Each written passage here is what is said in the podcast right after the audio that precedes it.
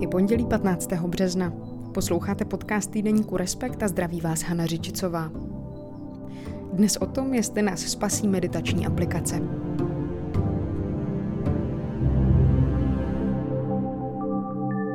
All right, everybody, gather around. We are going to talk about some meditation apps. Uh, there are so many meditation apps out there now, and I know a lot of people are often asking me about them. Moc lidí, kteří používají meditační aplikace, vlastně neznám. Neznám ani moc těch, kteří před pandemí docházeli na hodiny řízených meditací. Jsem si nikdy jistá, jestli to znamená, že mám zpomalit, abych skutečně relaxovala, nebo se na chvíli odpojit, abych potom byla ještě výkonnější. Ale potom, co jsem si přečetla o hudebnici a jogince Caitlin O'Reilly Smith, která svoje loňské album, tu hudbu, co právě teď slyšíte, odpremiérovala v oblíbené meditační aplikaci Calm, nebo mi na Facebooku a Instagramu začaly čím dál častěji doporučovat různé technologie ke klidnému usínání. A dozvěděla jsem se taky o první české, tak trochu jiné meditační aplikaci, která vznikala ve spolupráci s vědci a odborníky. Napadlo mě zeptat se, jak a jestli to vůbec funguje. Ptala jsem se neurovědce Petra Boba, odborníka na meditaci a sebepoznání, pak Martina Kudery, vývojáře té první české aplikace, a naší redaktorky Silvie Lodr, která některé techniky a technologie ke zpomalení, relaxaci a usínání sama vyzkoušela. Pokračuje neurovědec Petr Bob. Tak já si myslím, že to jistě může fungovat a může to někomu pomoct. Různé, jako by se tomu říká, neurotechnologie, že jo? Ale pokud je o tu meditaci jako takovou, tak byť můžeme mít různé pomůcky a různé cesty, které nám k tomu přiblíží, tak já bych si osobně myslel, že to je hlavně cesta k sebepoznání a k nějakému vnitřnímu zrání, takže bych si myslel, že na téhle cestě se hlavně potřeba spolehit sami na sebe. Já si myslím, že tady je důležitý říct eh, to, že my se teď nesnažíme rozvíjet eh, člověka pomocí technologie. My v podstatě zpřístupňujeme něco, co vlastně lidi můžou zažít fyzicky v podobě eh, prostě... Tohle je Martin Kudera, jeden z vývojářů české meditační aplikace Calmio. Události, jenom to vlastně se snažíme vlastně přenést do audio, někdy i vizuální podoby. Eh, všeobecně jakoby ta, ta technologie není to gro, co, co by vlastně mělo toho člověka, tu člověku pomoct v té meditaci, ale je to spíš taková berlička že je nějaká berlička potřeba právě teď, kdy spoustě z nás tak trochu, nebo třeba i hodně dochází dech, dokládá i vzrůstající počet nejenom těch samotných aplikací, ale zejména textů serverů, jako jsou třeba New Yorker nebo Guardian, s typy a triky na to, jak se sklidnit a snáze usínat, když kolem řádí pandemie. A jak říká naše redaktorka Sylvie Lodr, často si s tím sami tak úplně nevíme rady, nebo si třeba jenom nejsme jistí, jak začít.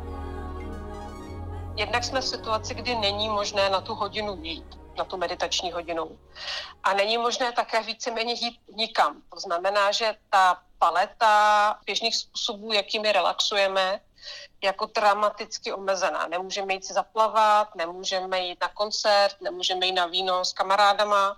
Při omezení okresu nemůžeme jít ani do pořádného lesa. Při tady tom velmi omezeném, velmi omezených možnostech, jak skutečně uh, relaxovat, tak vlastně nakonec uh, ty aplikace se mně nezdají jako úplně špatný nápad a člověk sice je stále na telefonu, ale minimálně v tom, a proto mimochodem já opravdu velmi vlastně ráda poslouchám podcasty uh, hodně v poslední době, protože my jako novináři hodně používáme oči, že jo? pořád něco píšeme, nebo si něco čteme, nebo se na něco díváme a ta aplikace meditační nebo ten podcast eh, nám aspoň umožní se od toho počítače přesunout třeba do postele nebo na gauč, sednout si do nějaké pohodlné polohy nebo si lehnout a zavřít si oči, což teda pro mě musím říct, že ten, ten, ten akt zavření očí je jako na tom vlastně velmi důležitý. Takže v tomto směru si myslím, že to fungovat skutečně může, že člověk sice pořád je na telefonu, ale minimálně aspoň ten jeden, jeden smysl nepoužívá tolik jako, jako při té práci.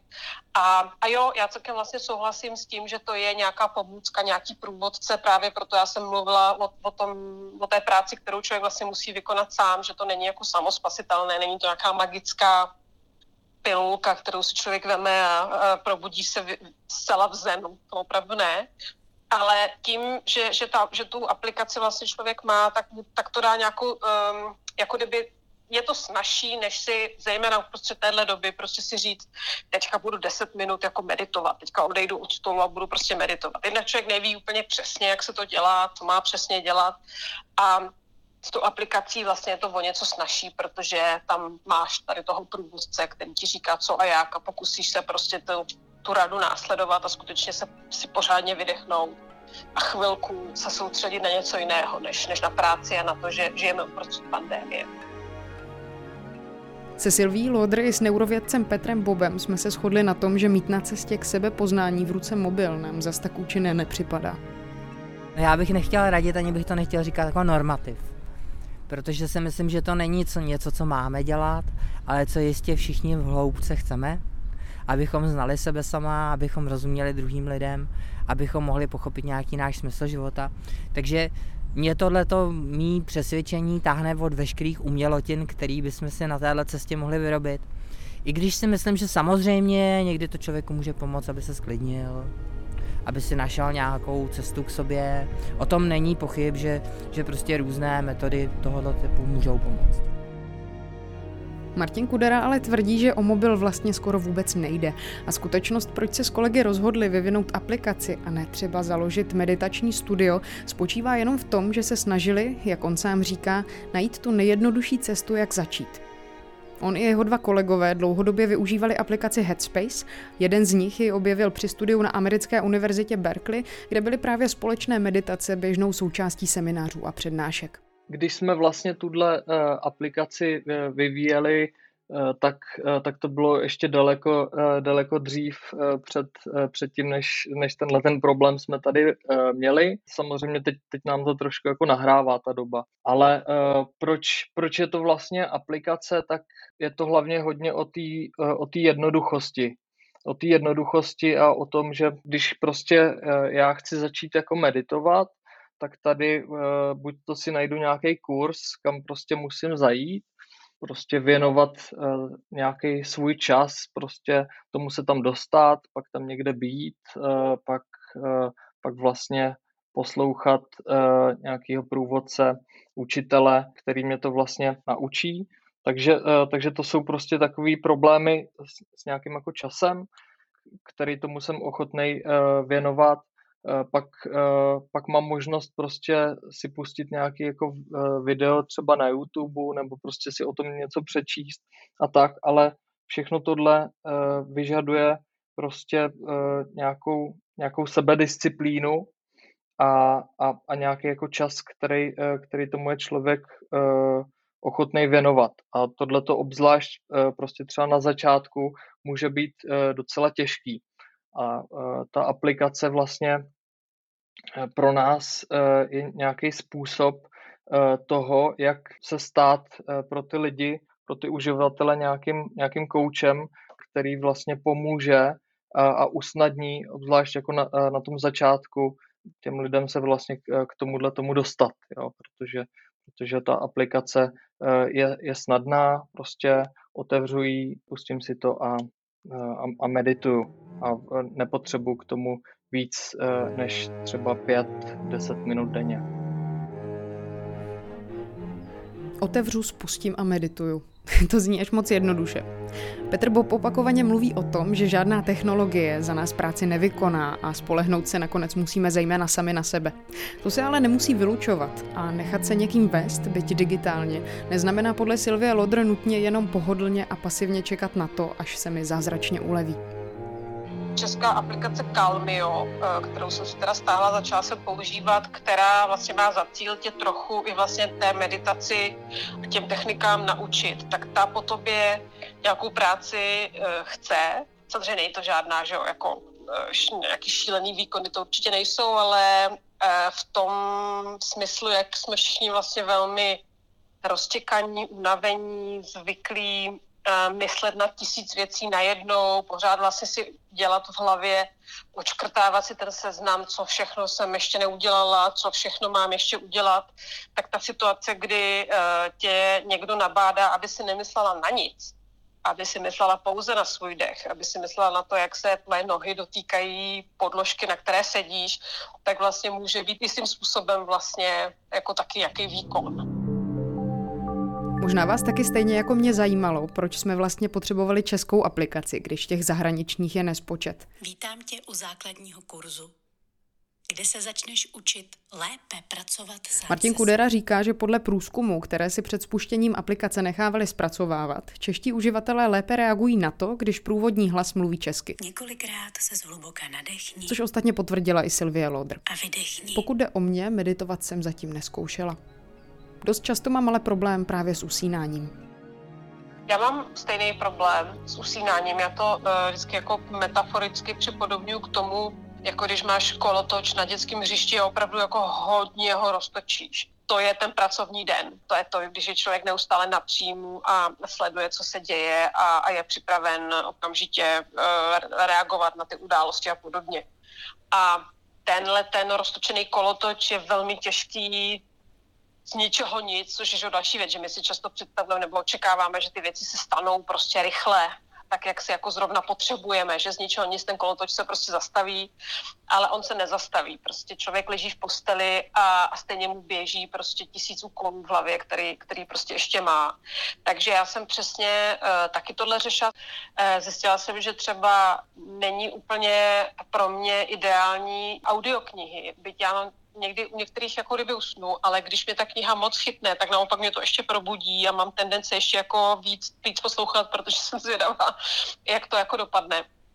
Ale používám teďka jeden, jeden specifický podcast, který je speciálně jako kdyby na usínání a ten ten autor uh, toho podcastu má tedy mimořádně krásný a takový opravdu takový konejšivý, konejšivý hlas. Člověk si opravdu připadá jako malé dítě zabalené v peřince, kdy mu teda někdo tak jako polohlasně vypráví pohádku.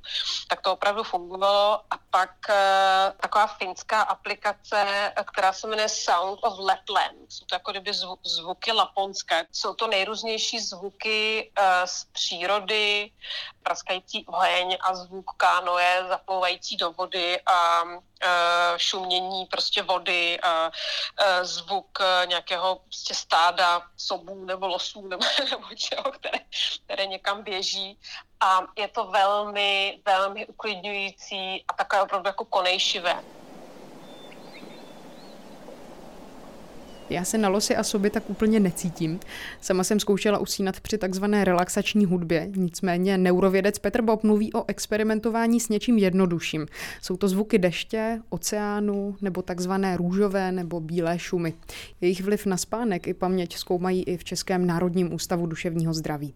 To si myslím, že skutečně je věc, která funguje, která je otestovaná, která skutečně působí velmi zajímavým způsobem, vytváří určitý stav takzvané senzorické deprivace, lehkého typu, který ale nemůže nic špatného provést.